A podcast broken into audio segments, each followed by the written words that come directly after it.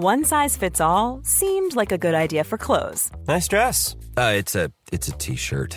Until you tried it on. Same goes for your healthcare. That's why United Healthcare offers a variety of flexible, budget-friendly coverage for medical, vision, dental, and more. So whether you're between jobs, coming off a parent's plan, or even missed open enrollment, you can find the plan that fits you best. Find out more about United Healthcare coverage at uh1.com. That's uh1.com. Ever catch yourself eating the same flavorless dinner three days in a row?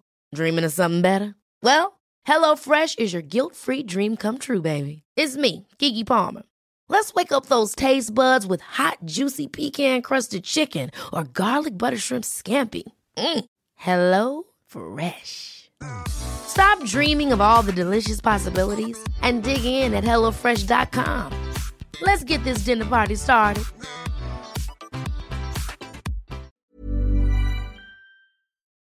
Hi, I'm Ross Kemp. Over the last 18 years, I've made some 90 odd documentaries predominantly in hostile environments, from Afghanistan to Syria, from El Salvador to the Congo. And it's fair to say that during that time, I found myself in a few interesting situations. I've been shot at, tear gassed, had knives pulled on me, and spears thrown at me. But in all those years, what's impressed me the most is the resilience of the human spirit. Our ability, no matter where we're from, to overcome and make it through to the other side.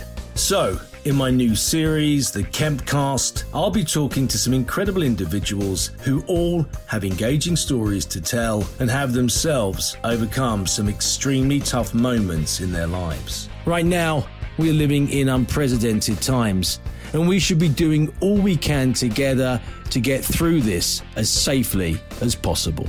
I hope that if you subscribe to the Kempcast and hear how my guests overcame their toughest moments, it may help you overcome yours, whether you're going through one right now or you're faced with one in the future.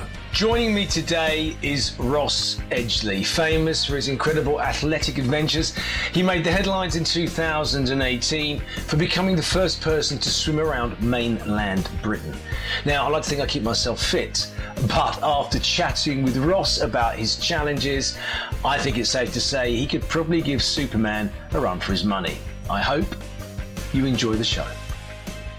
Ross, how are you? I'm well. I'm excited to chat to you. I mean, I know we spoke off air just now, but I'm trying not to fanboy a little bit. I'm, I'm no, excited. Man. Well, it's it's it's a mutual love going on here. Yeah, uh, I've got. I can't tell you. I mean, all right, okay, let's do it.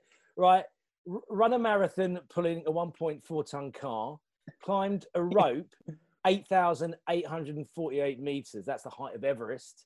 Uh, around a thousand miles barefoot in a month, carrying a 50 kilogram pack completed an Olympic distance triathlon carrying, mate, a hundred pound tree, ran 31 marathons in 31 days on the treadmill in his kitchen, yeah. swam over 100 kilometers across the Caribbean Sea, pulling a hundred pound tree, swam non-stop for 48 hours, and you're the only person, and probably will be the only person, to swim around the British Isles.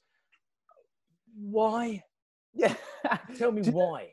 Do you know what? I want to just get straight into this because it's, it's a similar question that I want to throw back to you. But my reasons have changed quite a bit as to the reason why. Like at the start, you know, I talked about Captain Webb. That story was just like, it was so British, like the eccentric British explorer. So for people who don't know, Captain Webb was the first person to swim across the channel.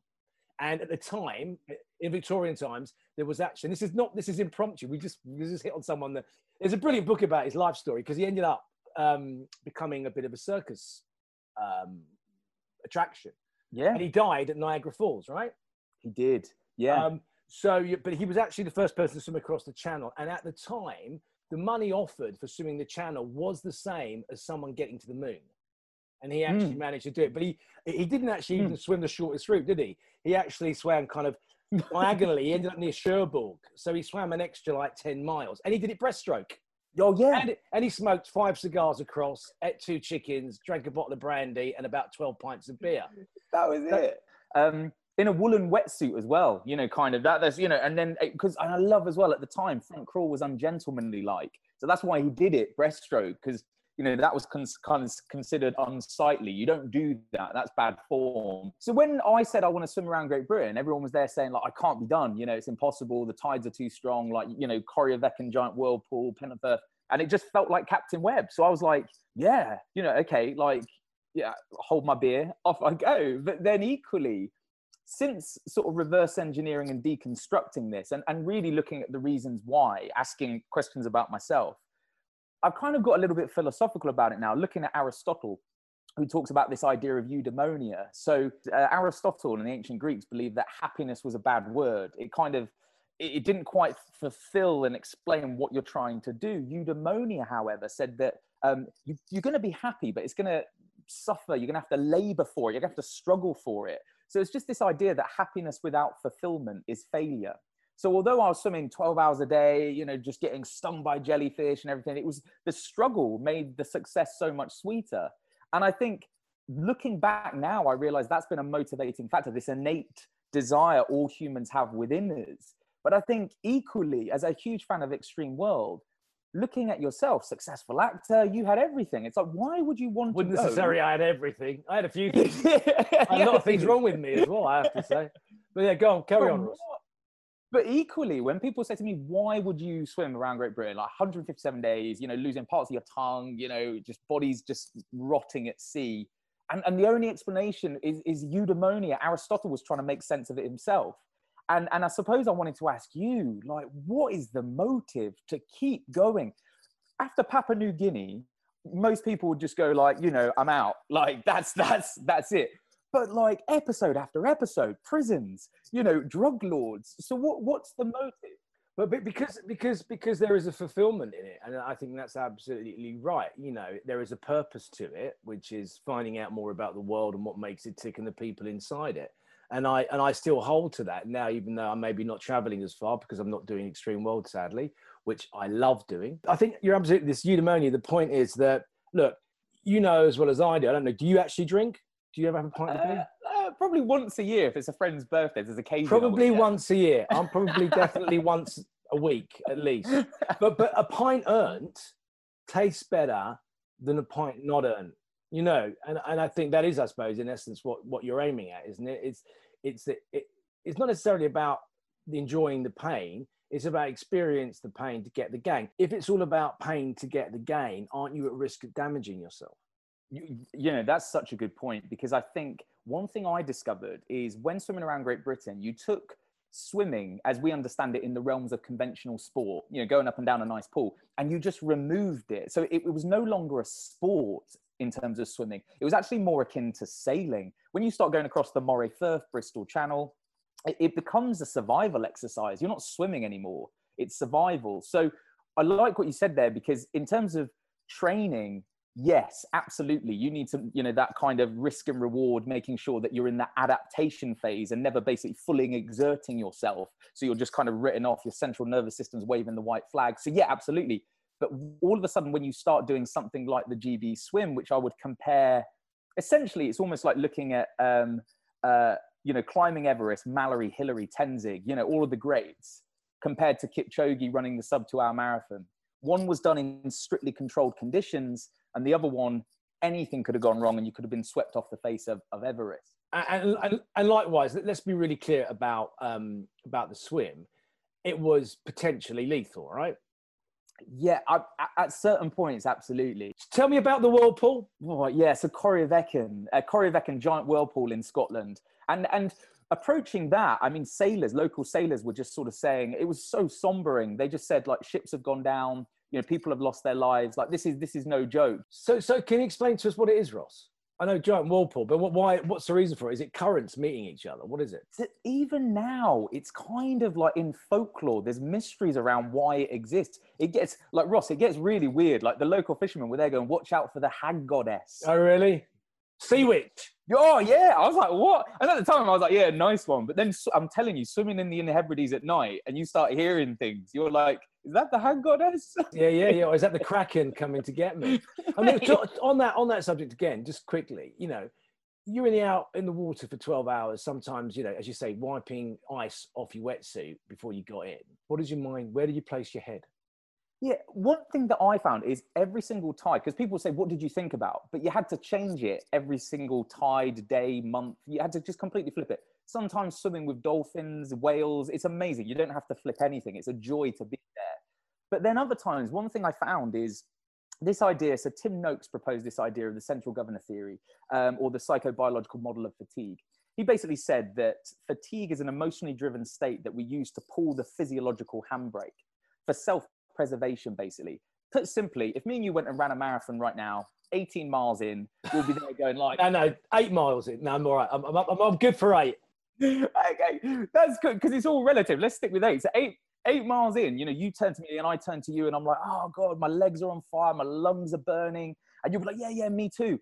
So six miles in, what happens is your brain starts going, don't go to complete exhaustion, muscle glycogen levels, blood sugar levels depleted, all of these things. It starts to lift that physiological handbrake. You slow down or you stop because it's self-preservation. Your brain's telling your body, don't go to complete exhaustion. It's dangerous. But what happens is all of a sudden, seven miles in, you see your family and friends, and there's an ice cold beer at the end, and you turn to me and you'll be like, Ross, I'm getting that beer, you know, and all of a sudden, you step and you start sprinting. So it's this idea, we see it time and again, even with the Navy SEALs, and they use the 40% rule, which is the same thing that when you're absolutely done, you're actually only at 40%. Is that true? Are you really only at 40% when you're absolutely done? If, you, if you're cramped up, you know, I've seen people drop. I mean, I've seen people, you know, on route marches when we were out in Afghan or, or, on patrols, which went for more than 13, 14 hours. If you're in 44 degree heat and you're carrying body armor and lead and six liters of water and food for five days, um, plus all the other gubbins, if you don't take in the right amount of water, you go man down, you go sick. Is a good point. And, and I love that you've just described the military because, in my experience with friends of mine in the military, they have an ability to push beyond that central governor theory, that 40% rule. I'm, I'm not sure about the percentage, and I agree with you on that. However, when you start pushing beyond that, it's almost like you have to outsource common sense. So that's one thing that I'll do with um, a lot of the sports scientists at Gymshark, for instance. When I'm swimming, we'll have biofeedback. They'll be looking at my heart rate, my body temperature. I can swallow these thermic pills. So they basically tell my core temperature. Say that again. So, so I can basically swallow pills like that. And then they, they're on the boat. So as I'm swimming, they could turn to me and say, Ross, if I'm doing ice swimming, for instance, water's like four degrees in Norway, and I'm mumbling my words, I can't speak. And they'll be like, but actually, he's okay. We're looking on the monitor. His body temperature is okay. So the pills that you swallow are sending information back. Is that right? Is exactly that, yeah. So it's you remove all of the subjective, anecdotal, like how are you doing, Ross? How many fingers am I holding up? Can you speak to me? Because I'll be there like dribbling, like, and you know, but they'll go, oh no, look, objectively, his core temperature is okay. Because when you get into cold water as well, your extremities, blood's pulled from your extremities first. That's trying to keep you alive, isn't it? That's trying to keep your inner organs uh, with blood around them. So you, your body goes, you don't need these, but you do need these bit, otherwise you die.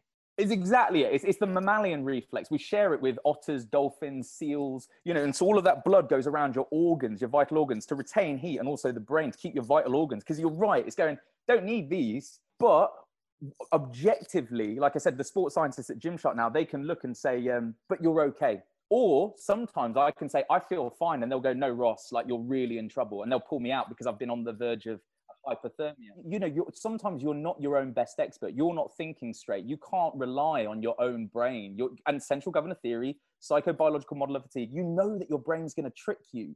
You know, so to have that feedback's invaluable. What goes through your mind 12 hours? As you say, you know, you're hearing the sea witch. There you are, smashing through the water. Where do you place your head? It, it, can go to some weird places and i think as well it, it's you you almost have to have something in your head like a story or a thought process something that, that is potent that's going to actually so sometimes it's like almost um, changing the channel on the tv you know i might start thinking about uh, family friends and that'll work and i'll be like oh you know i can't wait till this is all over and i can you know go on holiday with the girlfriend and that's a potent thought that will keep you going. I quite often say that you know your reasons to continue need to be bigger than your reasons to stop but you need loads of reasons and you need to keep changing them in your head because then sometimes and I'm, I'm you know i'm going to probably get in trouble saying this but like with with my girlfriend i'll be thinking oh i'll see my girlfriend and i'm like not interested like you know but but a pizza you know when i get back on the boat so you change the channel so that so, so you're actively changing the motivation for what you're doing in order to get through the next hour or the next hurdle or the next wave, the next sting from a jellyfish, whatever that may be. Yeah, is exactly it. And you almost need to become uh, an expert in running your own brain. So I talk about uh, when I was in Scotland, I talked about um, you know Einstein. Adversity introduces you to you. You know, and it's this idea that in like these adverse conditions, you really realize what you're made of. And there's no ego. You can't trick yourself anymore. And what I love about that is you really realize if you're intrinsically motivated or extrinsically. So intrinsic being the process is its own reward. So I liked swimming, I liked the sunsets. It was just a joy to be there with the dolphins. Um, extrinsic motivation would come from um, medals, uh, trophies, money, you know, things, things like that, extrinsic, outside of your control. There's no right or wrong answer which one, and it'll be a combination so often. But, but before you set off on any athletic adventure, on extreme world heading into enemy territory, really be honest with yourself. You don't have to tell anyone, but like, why are you doing it? Because because what's going to happen if you don't know yourself, you'll be found out when you're there in an Arctic storm with a jellyfish hanging off your face, and that's that's when you don't want to find out what motivates you. Know know before. So yeah, I love what you said there. Change it, change it up. Sometimes when I set the record for the world's longest stage swim, um, that was at about 100 days, I think it was, and I still had longer to go but that was nice. That was extrinsic, and it was nice to know that I'd swum further at sea than any other human. Yeah, that was nice. But then other times it was like, no, you, you can't keep relying on, uh, you know, the medals or trophies and records because it, they're quite fickle. You know, they can they can go. But you say you, you change it up depending on where your headspace is at the time. Uh, one thing I do, but if I'm if one of those days where you just don't feel like it, you know, oh, it's raining, or I've just had a row, or the kids kept us up, or whatever it may be. I've always found that if those bad thoughts start coming in, I use, I can either use the smile, which you talk about, um, I know, I use that, let's laugh through this, or the reverse. I, I get angry. And, and, what I love about that though is you're absolutely right to use those two. But one thing I found on the GBs was um, if you uh, you like grit your teeth and you try to get angry, you know you know you're going to get an adrenaline dump. You know your your thyroid, your central nervous system, everything's going to be like, you know, you can't keep doing that. It's like using NOS on a car. You know, you can use it to get uphill, but for 157 days, you cannot. It's going to burn the engine. Exactly, exactly. So what I love about what you said there is just knowing when to use it, and that goes for everything. If you're going to use um, caffeine as well, you know, positively affects neurotransmitters, chemical signals in the brain. You can't do the whole thing wired on caffeine, you know, because that's going to just tire out central nervous system, adrenal gland. It would just be like, no way. I was talking to Daryl, my, my mate who trains me, and he was saying, you know, the thing about caffeine, you can use it in the morning to help kickstart an exercise regime, but you don't want to be taking it after 12 o'clock. We both say like, hello, I got some coffee here anyway. But, um, um, but also, if you're going to go and sit then at a desk, it is going to mess with your adrenal system, right?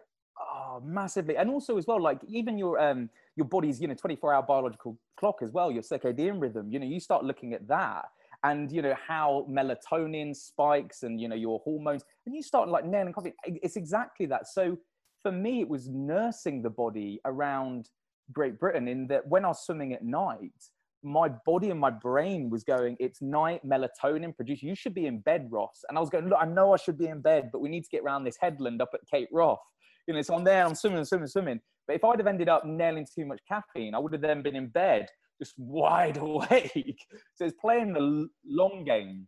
But Ross, the reason that you swam at night was because of tides, correct?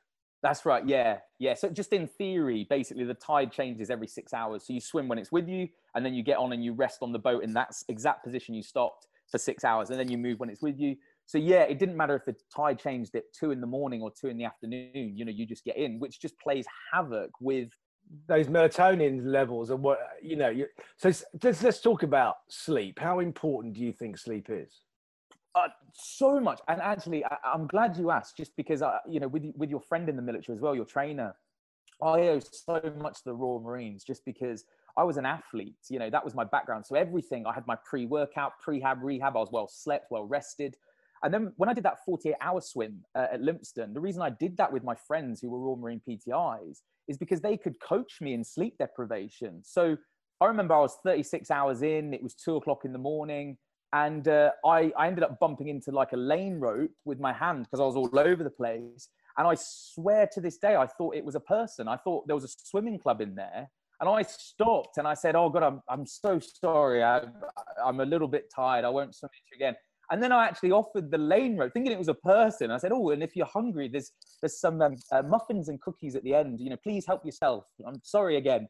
And Benny, my friend, stopped me and was like, "Ross, uh, can I stop you there, mate?" And I went, "Yeah, yeah." He goes, "Are you okay?" I went, "Oh, yeah, yeah, I'm fine." He goes, "Well, you're not. You, you, you just apologized to the lane rope and offered it cookies."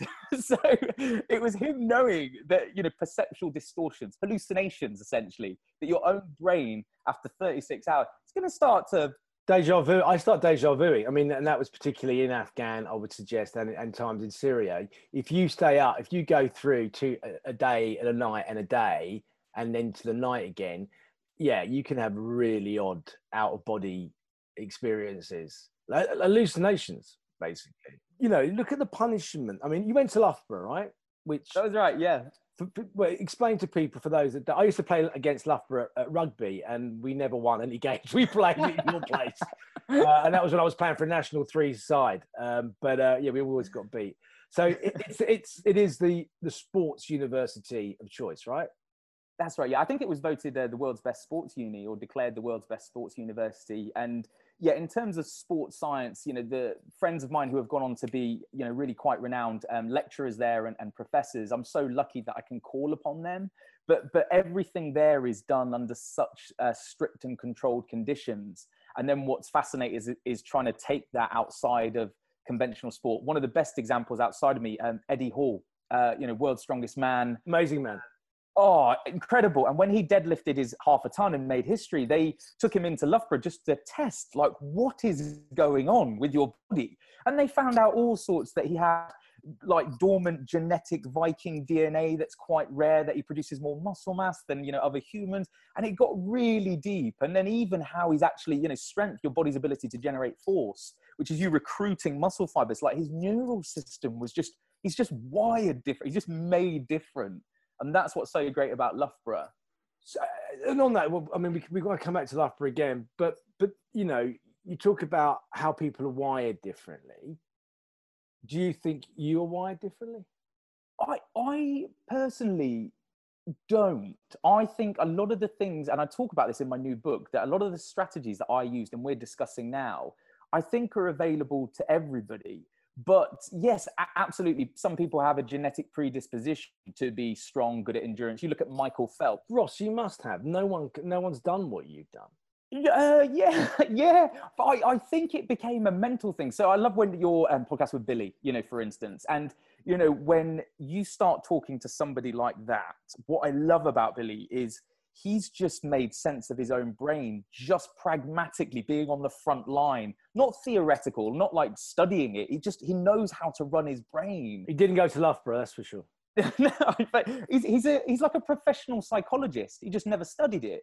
But but you don't get the sort of experience that and and, and you know that, that he's done. So I, I think it's sort of the same in that what i would attribute to the great british swim was my my arm stroke became irrelevant when people were like, "Do you bilaterally breathe? Do you breathe every stroke?" I was like, "That's not the limiting factor. The limiting factor is, you know, are you just going to keep getting in time after time and just refuse to give up, basically?" So that I believe everybody has access to. I think if I was speaking to you now and I was six foot eight, looking like Michael Phelps with a wingspan like this, I'd be like, mm, "But the reality is, as I'm five foot eight." You know, small. Like I'm a small guy. I know that was it. I was told I was never going to be an elite swimmer. You know, I'm built like a hobbit. So they were just like, Ross, it's not going to work for you. But, but is that, in a way, is that one of the things that spurred you on? I, I think it, I think that plays a part. The, the sports scientist in me wants to do it for personal reasons. So what I love is, yeah, because I am like so short. It's nice that if somebody said like, what's um, what do you think you might have? It's probably an intangible you know it's it's like I, I don't know it's probably in your own head and that's where we're looking at the next um, evolution in sports science that you could look and say he's going to be a great runner he's going to be a great you know weightlifter but sometimes it's just that person who you know will just go you know but, but equally the motive in the past has always been um, a charity element. This is a great example uh, when i pulled the, the car for a marathon at silverstone race circuit Like you do. my friend, who's absolutely fine now, but he was diagnosed with cancer at the time. And um, for those people who don't know, the Teenage Cancer Trust is amazing. Um, if you were diagnosed with cancer as a teenager, you were treated in the children's ward or the elderly ward, but you were robbed of your teenage years, basically. The Teenage Cancer Trust is incredible, and they build these wards, these specialist wards. And so I wanted to do something to give back to, to, to them who helped my friend. And like I said, he's absolutely fine now. Um, and that was why you know 19 hours it took um, i remember uh, i've still got like wounds and scars from the car harness but it was it was just knowing. I'll never forget it was at silverstone as well and um, there was these tourists who came uh, over and they were lovely. They were like yay oh let's go and watch the guy like make history and they turned up and going like two miles per hour and they were like yay well, this is going, this is going on a bit. then they just left. So again, there was no one there, like apart from you know my family and everything to record it. So it's knowing your reasons to continue. Again, need to be bigger than your reasons to stop. And charity has always been a really big one to do something for a higher purpose. Again, one of the many different things, different channels that you can switch into when you're hitting the wall, right? Is exactly it. Yeah, you know that they're not not people are relying on you, but you said you're going to do something you know, be a man of your word. If you say you're going to do something, if you say you're going to pull a marathon, you know, run a marathon with a car on your back, it doesn't matter how long it takes. And I remember I was, you know, 10 hours in, I, I, I turned to my older brother and I was like, I was just absolutely hanging. I turned, I was like, how are we doing? And we were right. And he was keeping check of the distance and time. And he turned to me and he said, um, oh yeah, yeah, we're, we're 10 in, we're 10 in. I went 10, 10, 10 miles. Oh, that's not bad. So like 16, you know, yeah, okay, 26.2 miles, 16.2 miles left. That's not too bad. And he put his head down like that. And I was like, what? And he went, not miles, mate, kilometers. so I had like 30 more kilometers. At that moment, what, what spurs you on? The charity? Yeah, and that's why I actually turned. And they were at Silverstone Race Circuit, were amazing. And I remember I turned to them and they said, "How's he doing?" And they were like, "Awful. He's still out there." And uh, I just turned to them and I just said, "How long will? Uh, how long have I got the track for?" Because they lent me Stowe Circuit, and they said, no one's, you know, it's January, you know, we're not even using it. It's yours till Monday. And that I started uh, uh, Friday morning at like one o'clock in the morning. I said, cool. So I got like, you know, 48 hours. They went, yeah. I said, brilliant. I'll be out here as long as it takes. Do not take the car off my back. I'm, you know, so that, that was nice. And, and it's just, it, that's the other thing, I suppose. It's just like winning ugly. You know, it's not going to be pretty, but the job will get done. Yeah and again, I go back to the same thing. You, you, you, don't think that you're different to other people. I would suggest that you are. You said if you're gonna if you're gonna say if you say you are going to do something, then you do it. I think society. What do you think about society? Do you think we're we're a bit soft? I, I, well, that was partly the reason for the swim that I wanted to prove to myself that I think our ancestors um, you know, wouldn't be. I always say when I go ice swimming, you know, we, I was swimming in Norway through, through a, a, fjord. It was like three degrees, and everyone was going like, "Oh, yo, this is." And, and again, actually, social media it can be a great tool, but also you know, kind of your worst enemy. And there was some people going, "Oh, you know, this is incredible. Look, oh, you, you know, you're you're so brave, you're so strong." And I was like, "No, I'm not," because our ancestors wouldn't have called this an ice swim. They'd have called it a swim.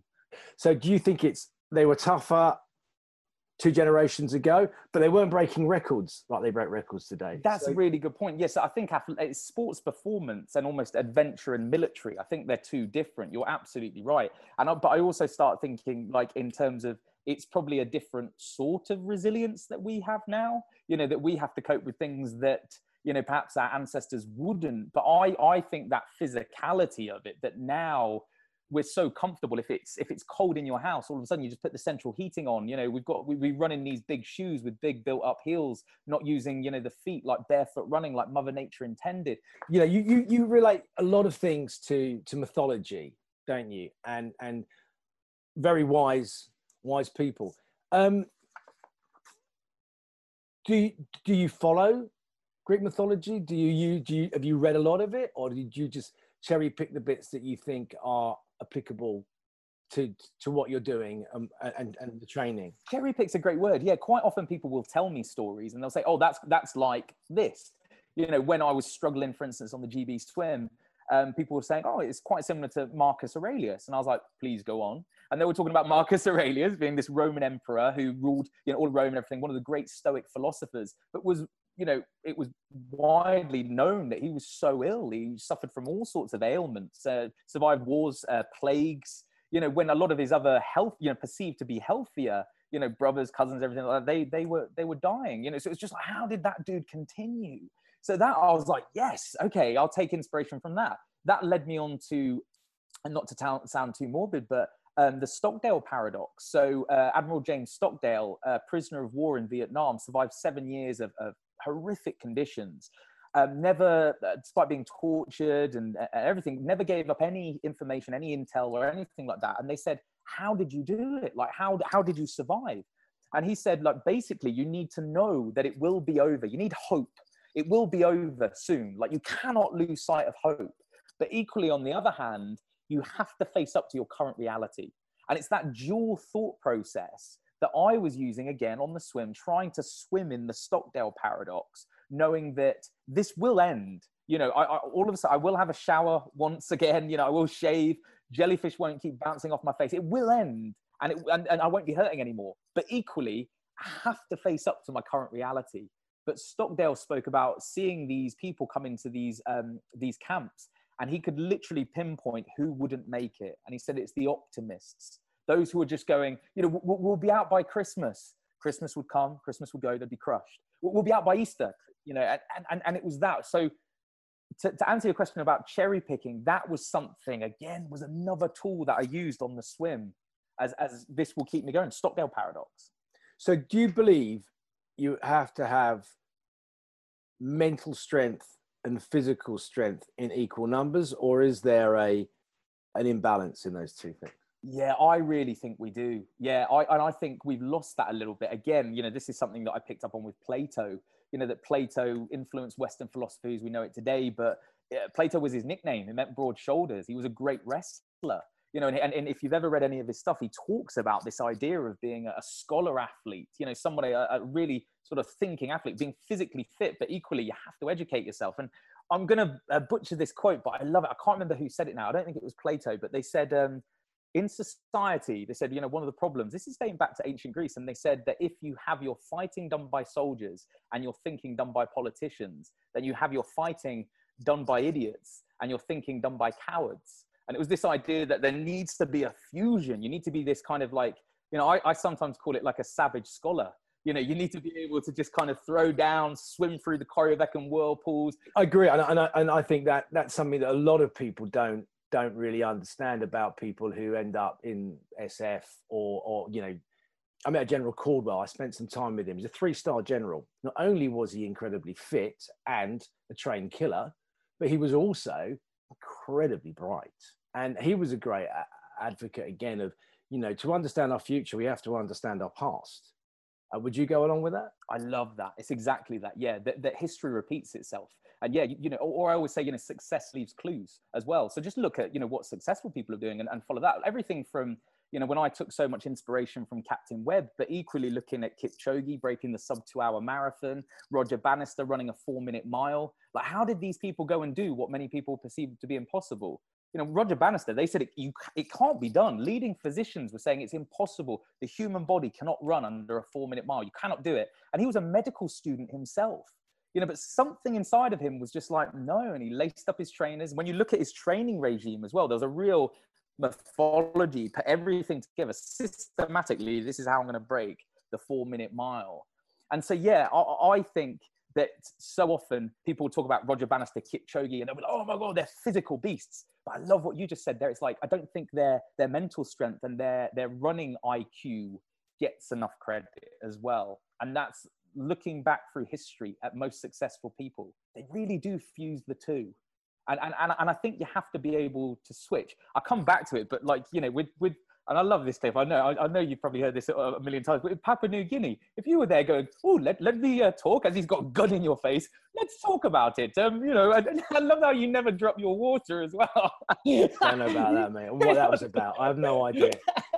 I still don't to this day don't know what happened really went down there, but it happened. That's for sure. And and, I, and you know, everyone goes, "Oh, you were really brave there, Ross," or "You were really stupid." Maybe a little bit of both. But you've got to bear in mind that, that, that, Jonathan, my cameraman, never dropped that camera. And he had a gun in his back, and it was a, an old M1 American carbine, and that would have made a hole the size of a a dinner plate in him if they pulled the trigger and it had worked. But, but, um, but, did, did you know at that time to, to be, you were like, right, now's not the time to be a scholar. You need to be a savage. Oh, I think there are point. If you go down on your knees at that point, there's bad things are going to happen to you. So, right.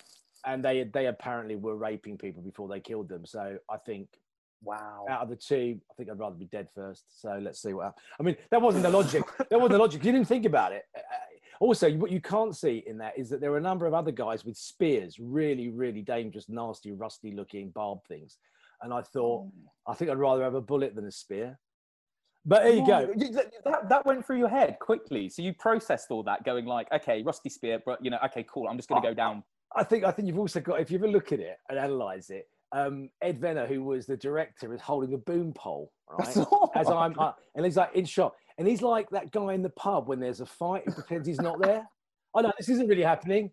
Now, like that bottle that just passed me, or that fist, that, that bloke getting beaten in the corner against the jukebox. That's not happening. I'm not really here. You can't see me. Uh, yes, Ed. You be seen.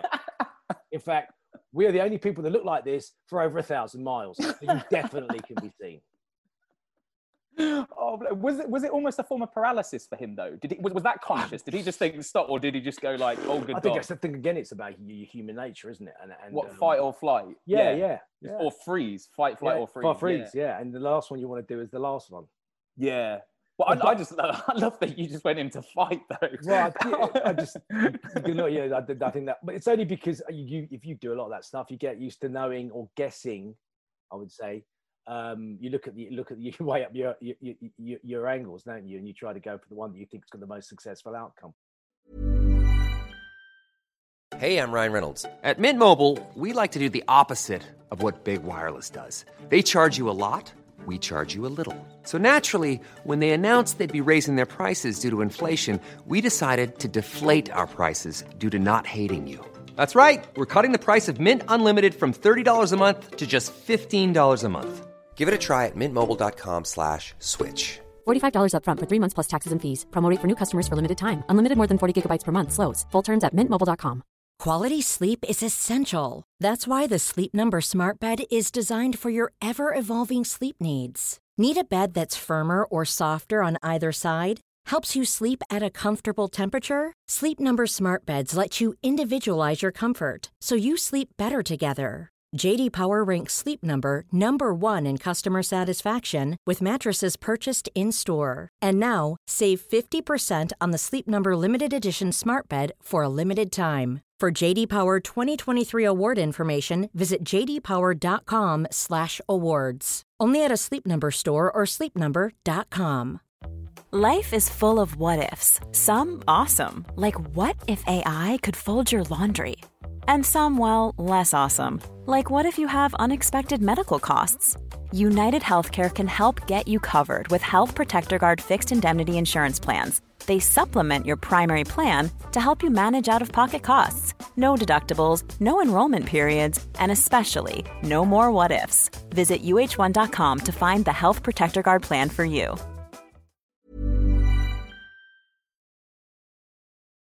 But, but, but going back to just just tell me, I, I love this. What does Bruce Lee and Mozart have in common? oh, you legend!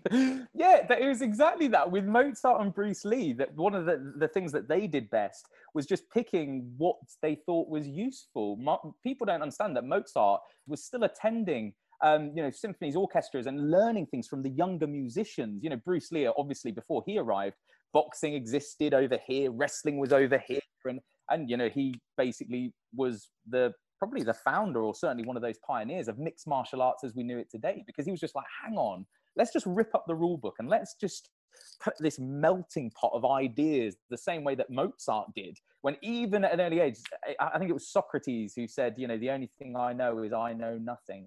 You know so so it's just always understanding yeah, however old you are, no, you know, that it's just still try and add things to your arsenal. You can always learn things. So I'm so glad you asked that. Yeah. What What about that? I mean, you know, I, am a I'm an old git in comparison to you, but I still like to try and stay fit, and not in the levels anywhere close to what you do. But also, I do. I am a great believer is that you know every day you should try and learn something new.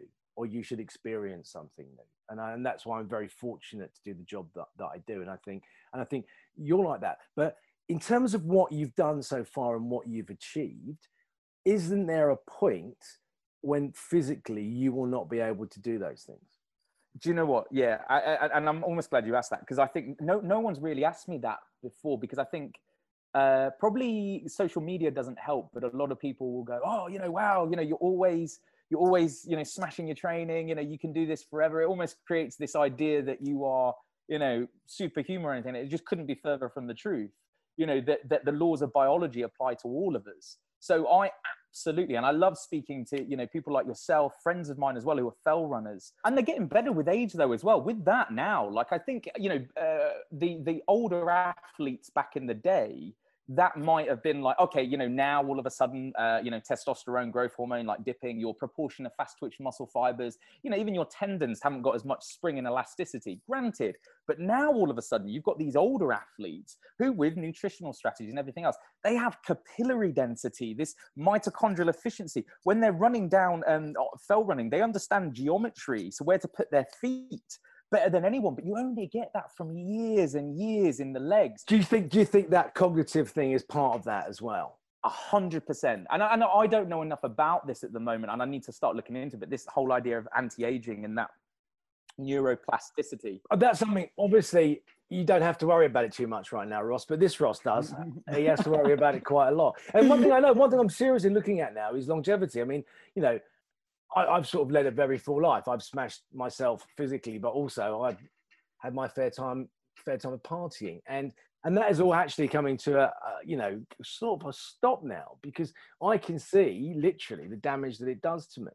Um, do you see an end to it, or will you just carry on trying to find more challenges because that's what's in your DNA? I, I think it's in my DNA. However, I have thought about it, and already I love uh, ocean rowing. I love sailing. So right now, I'm physically capable. Right now, but you know, I'm 34, so I'm you know, from all of the studies and everything, I'm looking, going, like I'm I'm probably at my peak right now in that I'm young enough to be for my body to recover 12 hours a day, 157 days at sea swimming. Like I don't think it's going to do that forever, but I'm also old enough to understand nutritional strategies, stroke technique, and you know, all of these other things, strategies. I, I think a 21 year old Ross, I don't know if he would have made it around Great Britain because he probably wasn't experienced enough, probably not mentally strong enough as well. Um, he might have been, he might just have been like really naive and just gone and crushed it with youth. I don't know. But I absolutely think that, that yeah, I I, I, am and I've said it on social media. I'm so keen to do, you know, another big swim or swims as long as my body allows it for a higher purpose. You know, I'd love to do something again for charity. But after that kind of, I know I can't, I've got to look myself in the mirror, be so honest, because I love what you said, Captain Webb, that people celebrate him swimming across the channel. They don't know that he died trying to swim Niagara Falls. And, and, and, he, and he didn't drown. They found his body and it was crushed and contorted by the waves. You know, so, so I'm, uh, you know, not in a weird way, but you know, like with like Mayweather, you know, boxing and then like bowed out. Calzaghe did it at the right time. Lennox Lewis. You see all of these fighters, and I think there's a an element of knowing, you know. Uh, but when that happens, I'll go into sailing, where you don't have to be, you know, physically, you know. And, and also because you know you were in the in the in, in, the was it the British water polo team when you were younger? Yeah, many moons ago now. But so as a young man, you were you already had a lot of skills, right? And, and weren't you in an age group about five years above you in the in the actual national side? Yeah, was. not that? But wasn't that an indication at the time that you might be a little bit different? Yeah, I, yeah. With retrospect, I think Ross, I think you're right. So yeah, I was playing in the uh, England England schoolboys team uh, under 18s when I think I was 13. So I you was 13. yeah, so I so you can imagine, right? So I'm playing against guys who are the They've other got side. beards. They've Yeah. got beards. Yeah. like the better side of puberty basically and i'm still i'm still waiting for like to, to grow a beard so yeah i was uh, going back to that idea of the 40% rule central governor theory i was always i grew up fighting just going like i'm not as big you know i'm not you, you're you, you're a full grown man but one thing that i do have is i'm not going to give up tenacity and just kind of and in water polo you know there is this element of um Physicality. Yeah, not not having a fight. Like I've never been violent at all, but you can just do something about it. If you're losing, you can grit your teeth and you can just like, you know, get get through it. So yeah, I think looking back, and then my older brother as well. Like we've we've always been sort of very similar in terms of height. He's two years older than me, but we were always treated as twins. So I was always playing football and rugby and cross country running with him and his friends, even though I was two years younger, because Scott never treated me any different. So that was probably a, a, huge factor as well, that I was always refusing to acknowledge my limitations. You're two years younger. And I was like, no, it's fine. But you're really short. I'm like, no, it's fine. but that, that that's something that I think is, and, and all the and all the podcasts we've done so far, a lot of the people that I've spoken to do just that they refuse to give in they refuse to accept limitations and and is that can that be taught can that be learned or does that have to be inherent I, I what i love about that is i think it has to be earned so learnt but also earned and and uh, it goes back to the uh, the royal marines as well i remember when i was down there and you it's, it, i always find it fascinating to see some of the recruits going through their 32 weeks of training and I was speaking to Benny, the, the PTI down there, and I said, Benny, can you look? And we saw this particular group of guys. I said, can you look and pick out uh, the guys that you know are going to make it? And he said, no. And I said, why? Because that guy's crushing it. He's amazing. He's, he's a beast. And he said, yeah, but those genetically gifted guys don't know how to struggle. You know, and in my book, I talk about resilience being the strategic management of suffering. Resilience being the strategic management of suffering. Yeah, yeah, that somebody gets that. But that, so, no gain without pain. Essentially, yeah, essentially, but also probably a bit more like evolved from that is this idea that a lot of people, yeah, no pain, no gain, grit down, bite your teeth. But again, going back to that eight mile run that me and you were on, if one mile in you turn around to me and said, Ross, I've got a pebble in my shoe, I wouldn't go, no, Ross, it's resilient. Keep the pebble in and grind it down and run. You'll be like, no, take the pebble out you know, or oh, it's really hot today. I'll be like, okay, before you set off, make sure that you've got Energels, make sure you're hydrated. Okay, oh, we're going up, uh, we're going fell running. All of a sudden, I'm like, okay, what shoes are you wearing? No, we're not. We're not. We're so not going for a running. But go on. No, no, but I'm with you. So what you're saying is, yeah, that euthanasia is it? Eudin- eudaimonia. Yeah, yeah. Eudaimonia. Yeah, sorry. You know how to get there. You strategically know how to suffer to achieve success.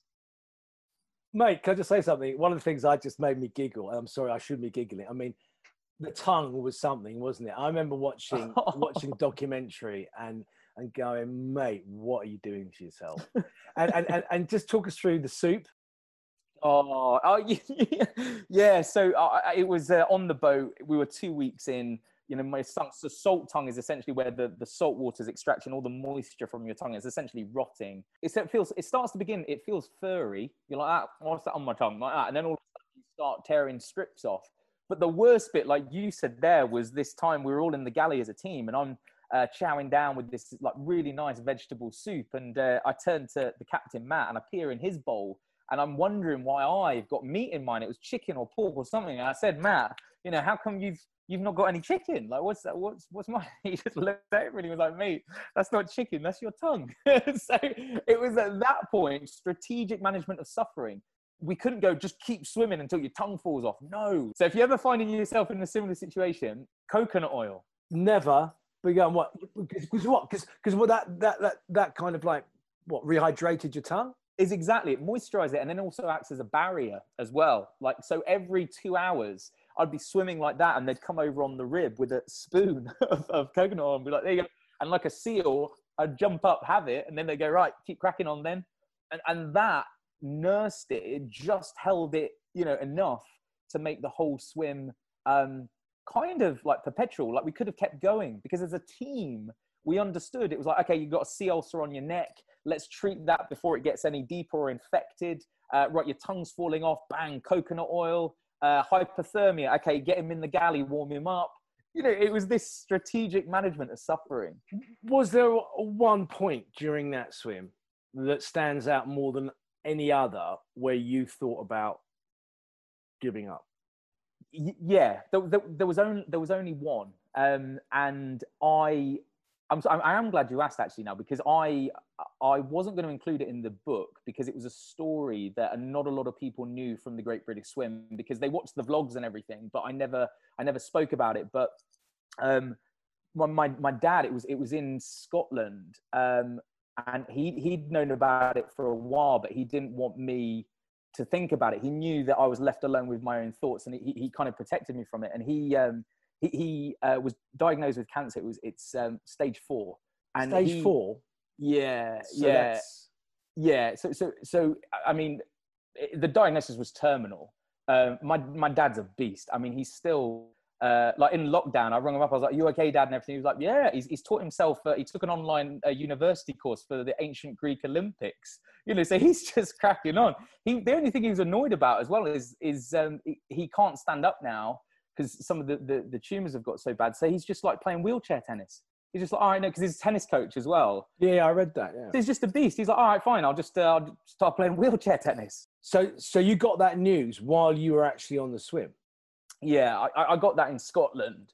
And um i uh yeah i i i just immediately t- t- talking about the idea of just um like not thinking straight then just and just going like like i'm just i just want out. Like i just want to i just want to go back to land and uh i don't i don't care. Central governor theory all that. I was I, I just i'm not thinking straight. I'm not thinking uh i'm emotionally charged now. Like i just i can't think straight. And and it was only because he was so thinking so uh, clearly and stoically that he just turned to me and was said but you but you can't come back on land. I don't ch- start my immunotherapy for another month. There's, even if you come back on land there's nothing you can do.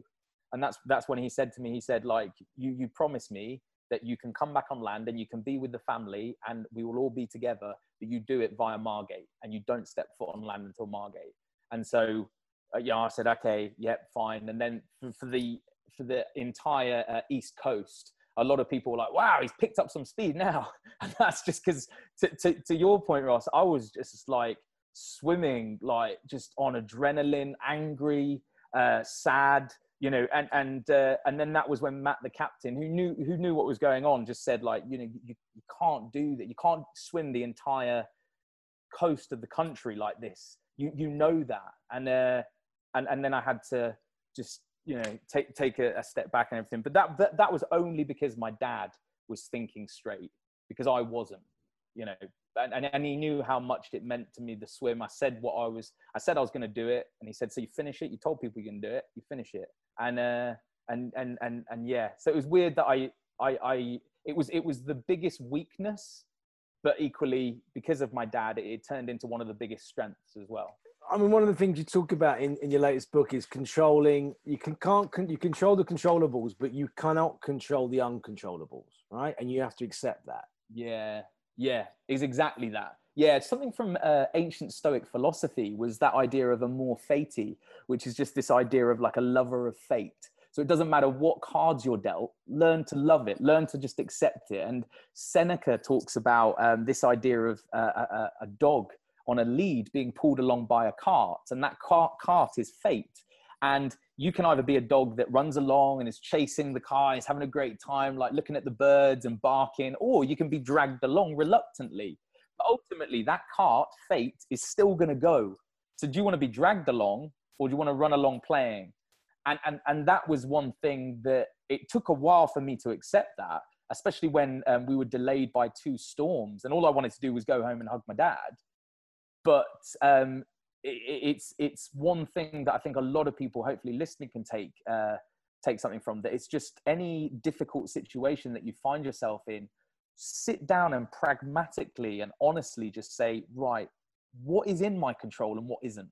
You know, and, and if you start segmenting your day, week, month, you know, lockdown at the moment was a great example. You know, when people are like, oh God, I feel so helpless. I'm like, well, no, there's loads of things you can do in lockdown. But unless you can influence government legislation or you can come up with a, a vaccine, the, the, the coronavirus is, is a little bit of an uncontrollable for you. Make peace with that. And amor fati, Seneca, be that dog. So on that on that on the nu- a number of of challenges that you've already overcome in your life, um, would you say the news about your father was the hardest thing you've ever had to overcome? Oh, a- hundred percent. I, think by that point as well, even on the um, the swim, physically I knew I could finish it. Physically, I was like, there's nothing stopping me from finishing this now. I know, I know I can swim for 30 miles a day. My shoulders feel fine. I'm treating wounds. But it was it was that one thing that um, yeah, it was uh, it, it was something that I didn't see coming. No one did, and um, and and and then you just you re- you really start to realize that you know one of those biggest handbrakes can just be in your own head for so many different reasons. Because physically, I knew I could continue, but it was it was just something. Yeah, it was it was something that I didn't see coming. Yeah, and and and you're still coming to terms with with no doubt the diagnosis of your dad, and you're obviously you, you love you're very close and you're very loving. Yeah, yeah, yeah. Even now, but it's it's um yeah, and and trying to talk honestly and openly with with him about it. He's he's so uh, philosophical about it. I mean, he and that, that that's one thing that I think even on the swim, as bad as it got, it was always knowing that you know that, that what dad was going through was was so much worse. And and, and even now, he he's, he talks so like that's why I said it, and I dedicate the book to him. I say he's the the most stoically strong man that I know um, and that was just because even even now he says, Ross, you know, terminal four cancer, um, uh, uh, stage four cancer, melanoma.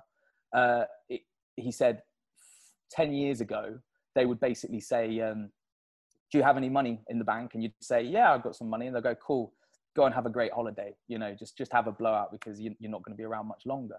you know but but now because of immunotherapy and this comes back to what i do with my fundraising for with the teenage cancer trust immunotherapy is amazing but it's only become relatively widely accessible now for the last two three years you know so without that i'm i'm probably under no illusion that i, I may not have if i finished the swim dad might not have even been there you know it, it was that bad but immunotherapy is amazing and so that's why now as well i talk about doing something for a higher purpose it's it's it's still inspired by my dad so yeah yeah. Uh, and and you, you talk about your brothers, and your dad was dad was tennis coach, and your mum was a sprinter, grandparents marathon runners. When marathon running probably wasn't the most popular sport out there, um, do you think that that has also played a, a hand in, in who you are in terms of in terms of their spirit, in terms of their outlook towards sport? Yeah, I you know what I think it has, just because like if, if anyone comes around to our house for like a Sunday roast dinner, all we talk about is sport. You know, that that's that's it. And I grew up with stories of Captain Webb, Shackleton, Captain Bligh, you know, all this. So so for me, when I said like I, I think I'm gonna swim around, you know, Great Britain, my family just go, fine, yeah, it's great. You know, why why wouldn't you? It's a great way to spend the summer. My brothers turned up in Portpatrick in Scotland uh, to cheer me up, dressed as uh, Poseidon and uh, Popeye. you know, so to know that you come from that sort of a family, it, um, it's it's you know that I'm lucky because that's the team that I was almost handed. But then in terms of your friends, it's knowing that who you surround yourself with is so important. It will have such an impact on on you, whether you know it or not. And I, I'm I'm just so lucky that yeah, I've uh, I, I was uh, handed this this team slash family. when you're in the water just ploughing through, does your mind not go, what's looking at me? Is something scoping me out now? Is something just about to take a big chunk out of me? Yeah, yeah, you do. Yeah, yeah, hundred percent, you do. And your mind, again, like when you're left alone with your own thoughts, you know, you see something out the corner of your eye, you're like, hang on, what's that there? And you know, it does. But one thing I have found is is this like real appreciation for sea life in that they're so so intelligent. And i think some of the experiences that i had on the gb swim as well it was so nice knowing that um, if you are swimming with a purposeful stroke like with sharks for instance if you're swimming and you're uh, like floundering around on the top of the surface and you know it, it will sound like a dinner bell to a shark basically they'll be like hang on something's panicking up there. But all of it if you've got this like slow methodical purposeful they'll kind of go hang on what's that? Ah, oh, that's, that's not dinner. Or you know even like doesn't look like it's got a lot of meat on it it's not even worth it. Well having said that how many calories were you taking in? well that's a good point actually. Yeah so 15000 calories a day. 15000 you were on 15000 and you were burning it yeah, well, uh, burning it, but also putting on some much needed weight because as we realised, we were going to be going into the winter. Body heat, body heat. Exactly that. Yeah, body heat and buoyancy as well. Knowing that it was going to go on longer, my body started to change completely, and, and, and actually became a really nice byproduct of the swim. That I randomly, I, I tweeted one night and I said uh, there was a picture of myself. I'm like hairy. I've lost. When I started, I was tanned. It was the summer. I had a six pack, and I was like, oh yeah, this is great that body was useless. Like by the time I got to Scotland, like I did not want abs. You know, I wanted a nice layer of, you know, like just pudding around here. And I posted, I just uh, this picture of my body just looking, you know, like this, and I just said, um, you know, make your body an instrument, not an ornament. And it was just this idea of, uh, you know, form follows function. The demands that I'd placed on my body, and the sea had placed on my body, had turned it into this half human, half seal you know, sea blubber. My my legs, because I'd skipped leg day for 157 days, they'd shriveled up. I had no carbs, but my upper body was like, you know, like this. And I was like, that was the body um, that I was really quite proud of. And I was always so grateful to uh, Men's Health Australia because they put a picture um, when I was a day out from finishing on the cover. And I'm just like hairy. I've got sea ulcers. I've got a belly. And um, I was like, good, because that, that was the body that, that I needed. And you write for all those magazines and you write articles and, and you're, you know, you're so widely uh, supported and, and, and, and admired and rightly so. Do you think there is too much of it? Do, do you think that, that for the average person, and I include myself in that, that looking at a picture of men's health is just going to depress you because for people to get to that position, they either have to cheat, um, they have to starve, they have to take either steroids or they have to take uh, human hormones, whatever it may be. Do you think that there is too much pressure now? And, and I, I think there has always been on, on, on females, but also on males now. This body dysmorphia, all this oh, stuff. I'm glad you asked. Yeah, I 100% do. I, I did part of my dissertation on this where we started even looking at the uh, figurines, like um, the looking at Action Man and how he's changed over the years. It's crazy. If you look at like 1980s, 1990s Action Man, you know, and you looked at his proportions, his biceps were like, you know, 12 inches. If you made him life size, you know, his chest was, you know, whatever it was, 30, you know, six inches, I believe. You look at the the, the kid, the, the, the figurines that the kids are playing with now, and he's got like, you know, 30 inch biceps. His chest is, you know, so it, it, you're 100% right. I think it's rife within the male sort of fitness industry, but not often spoken about on the same level as you know anorexia and, and bulimia.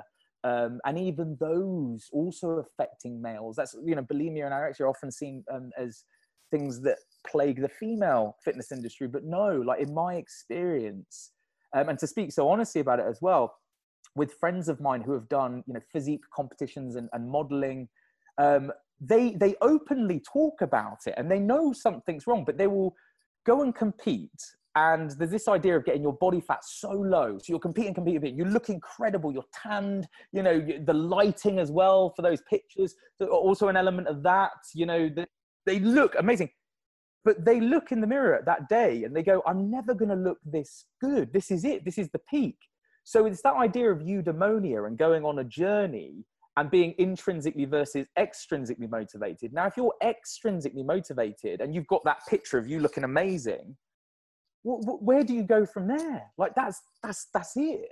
Is that and is there a, and is there a limit to that? And and should we be should we be scared and worried for the future that we are we are setting unattainable goals for the human body in terms of its look? Yeah, I think and I hope that we're seeing a slight transition in that, that you are seeing a lot of people now where bodies are celebrated. I never forget it was Chris Froome, uh, and he was, I think it was in Men's Health. And uh, some of the comments on social media really made me quite upset because they were, if you've looked at Chris Froome, his arm, his, his bicep and tricep is non existent basically because he doesn't need them. Like he won Tour de France. Why do you need biceps? And has to hold on to some handlebars and he's probably got a better grip than most people. It's exactly it. It's exactly it. Whereas some people were like, oh my God, look at his body. He looks like a skeleton. And I was just like, my God. Like, that, and that made me so upset because I was thinking, you want that guy to go and win the Tour de France, to kill himself off in what is a superhuman feat. But, but you also want him to have what, 21 inch biceps as well. And I think that was one thing that I found as well that I you know, I, I got trolled a little bit on social media on the swim when they were like, "How to lose your gains," and I was like, "Mate, are you kidding me?"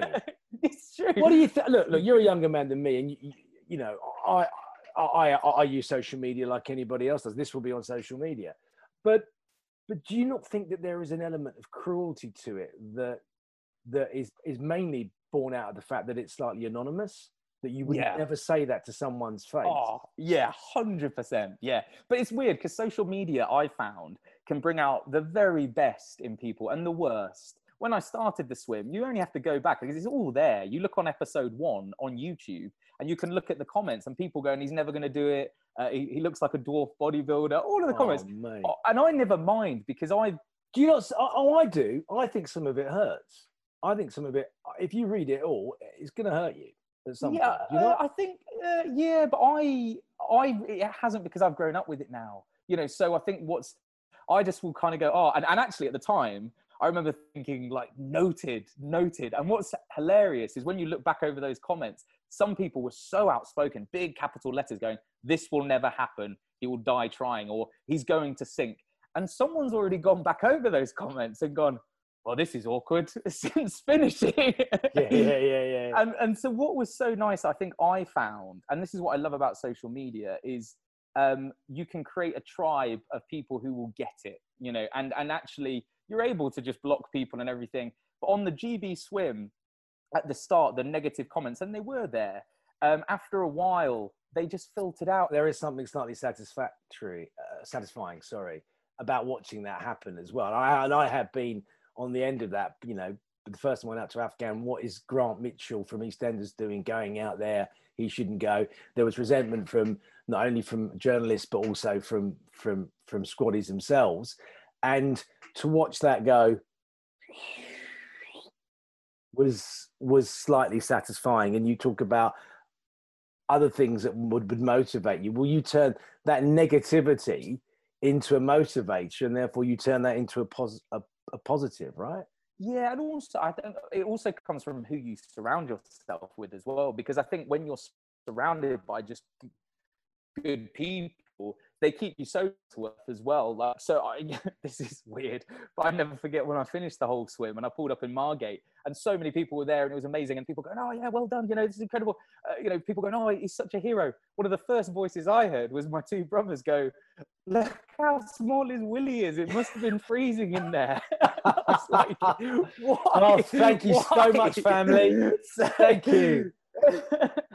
So it's just it's just this idea of like keeping you so grounded you know and and i think when you've got that um you know and, and you're able to self deprecate look at yourself don't take yourself too seriously and also i knew that um, after uh, the uh, caribbean swim where i swam over 100 kilometers with the tree I didn't make it to Martinique. I didn't actually make this, you know. So I was try- it was only 40 kilometers, but I swam 100 and didn't make it but but at the end, you know, I untied the tree and my family were there and were like, well, that was weird, wasn't it? And we all just went, you know, and got dinner. So I think if you if you truly have those people around you and you yourself are bulletproof, then you know, it, it doesn't matter. And and I know what you're saying, and I hope people listening never. This will be actually a really nice takeaway. I hope people listening never, ever, ever let people on social media stop you from what you're doing. Because if people had stopped you from doing it, we'd never have Extreme World. Would have never had that entire series that influenced and changed people's perceptions about what was going on in the world.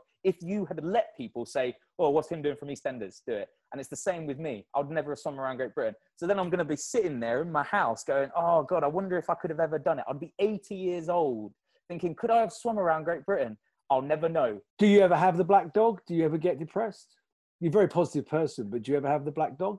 No, I, I, do you know what? I don't. And this is what's weird because I think a lot of people sometimes have said to me, um, you know, but, but to do the GB swim, you must be running from something. There must be something you're harboring these, you know, dark feelings, emotions, something to try and prove yourself. But so often it, it's just understanding that one it's intrinsically motivated i love doing it but also as well like more than that i think it's uh, related to your ikigai. So a japanese term that they uh, they coined on this island where they have more people living over 100 than anywhere else in the world that um, you know your reason for being your sense of purpose the reason you get up in the morning needs to be your ikigai. So that is made up of four things that they claim. So this is um, what you enjoy doing what you're good at what the world needs and what you can be paid for. It's those four things. And so often people will miss out on something there. You know, that you need all four.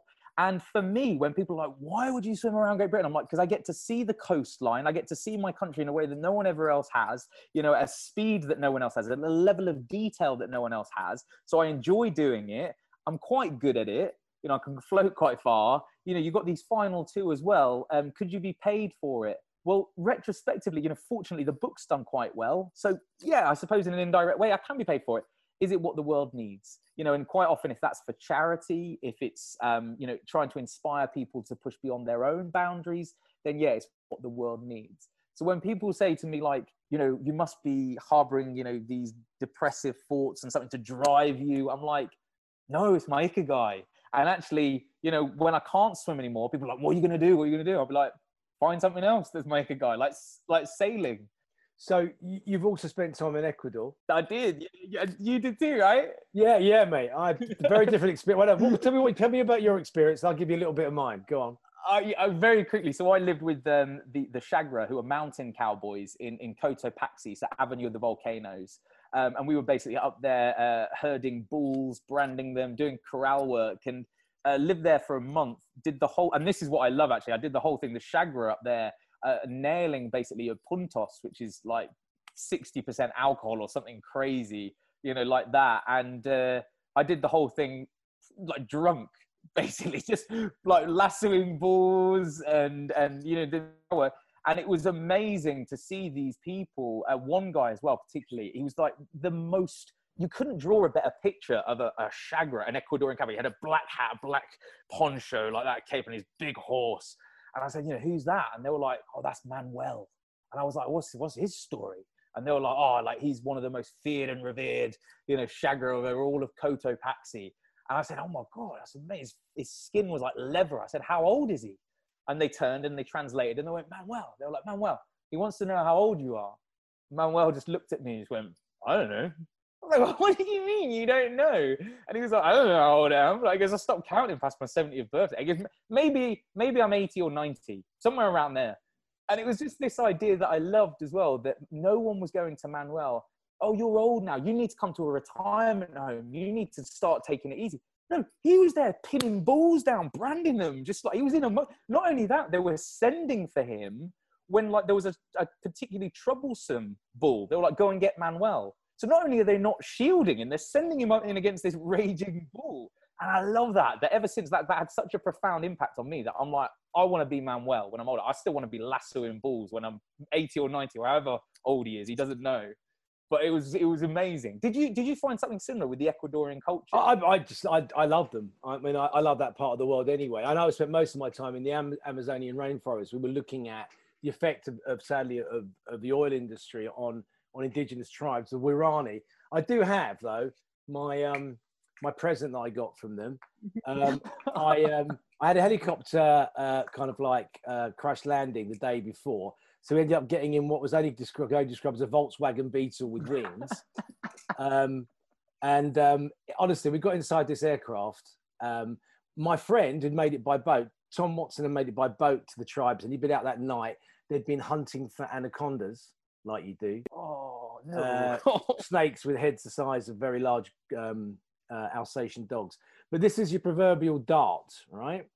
Can you see it? You yeah, see it? yeah, yeah. So it's a, basically it's a very thin piece of bamboo, and then it comes with this um, kind of wooden board. Inside the wooden ball is a natural cotton wool that comes off the side of it's like a, a rush um, that you get down on on the water side, and you you wrap that around the tail end of the blowpipe, sorry, the pit, the, the, the, the needle, and then it goes in this little baby here, right?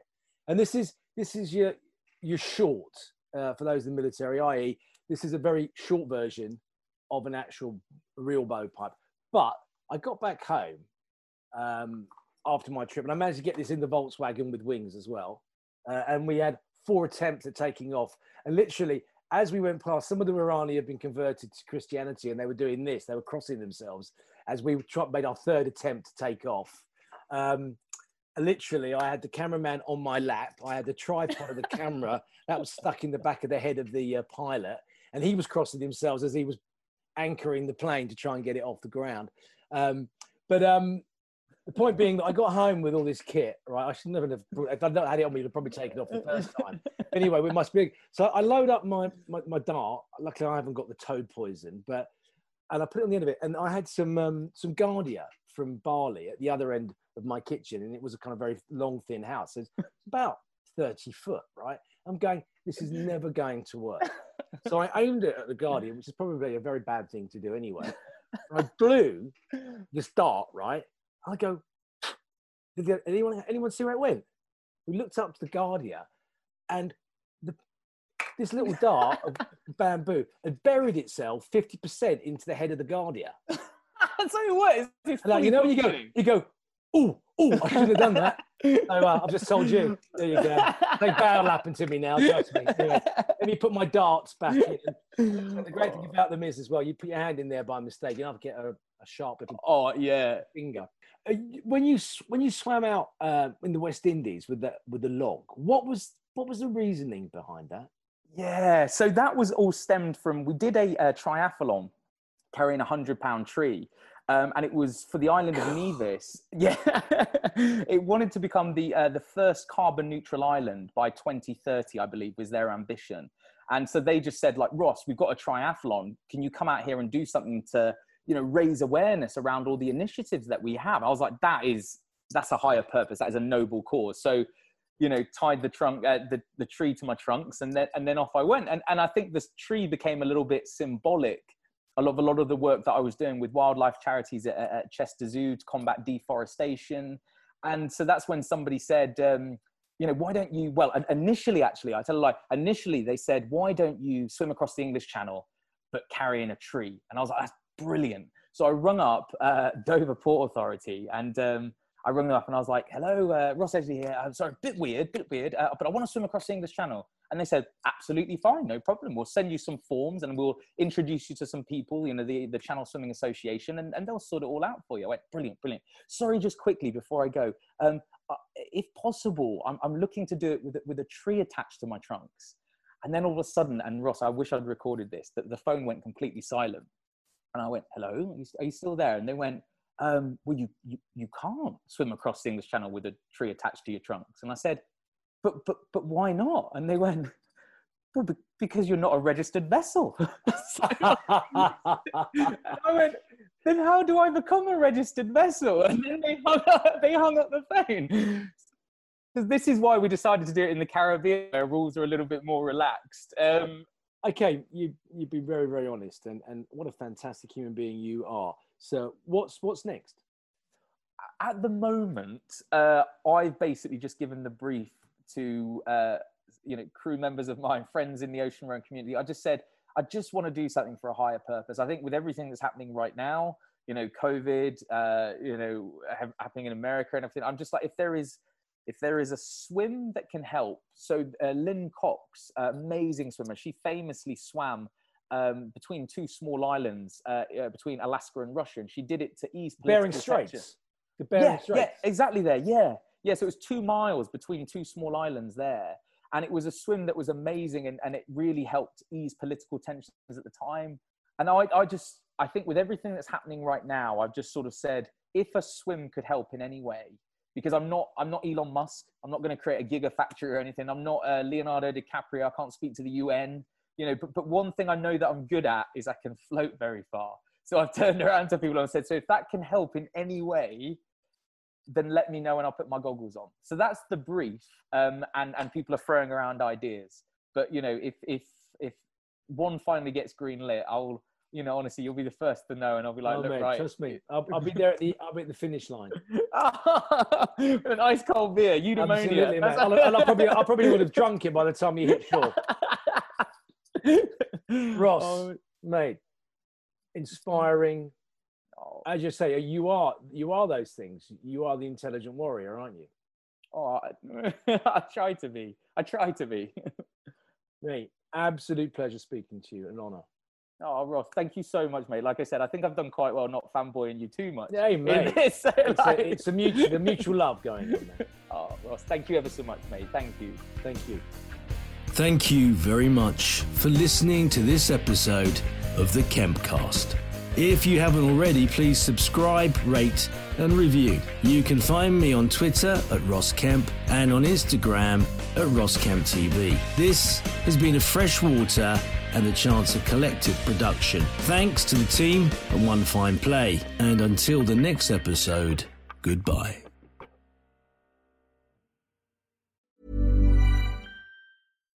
Hi, I'm Daniel, founder of Pretty Litter. Cats and cat owners deserve better than any old fashioned litter. That's why I teamed up with scientists and veterinarians to create Pretty Litter. Its innovative crystal formula has superior odor control and weighs up to 80% less than clay litter. Pretty Litter even monitors health by changing colors to help detect early signs of potential illness. It's the world's smartest kitty litter.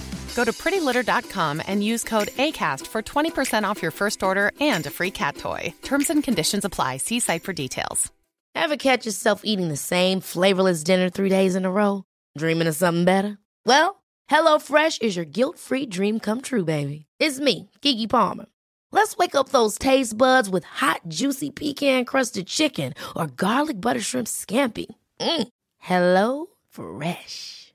Stop dreaming of all the delicious possibilities and dig in at HelloFresh.com. Let's get this dinner party started.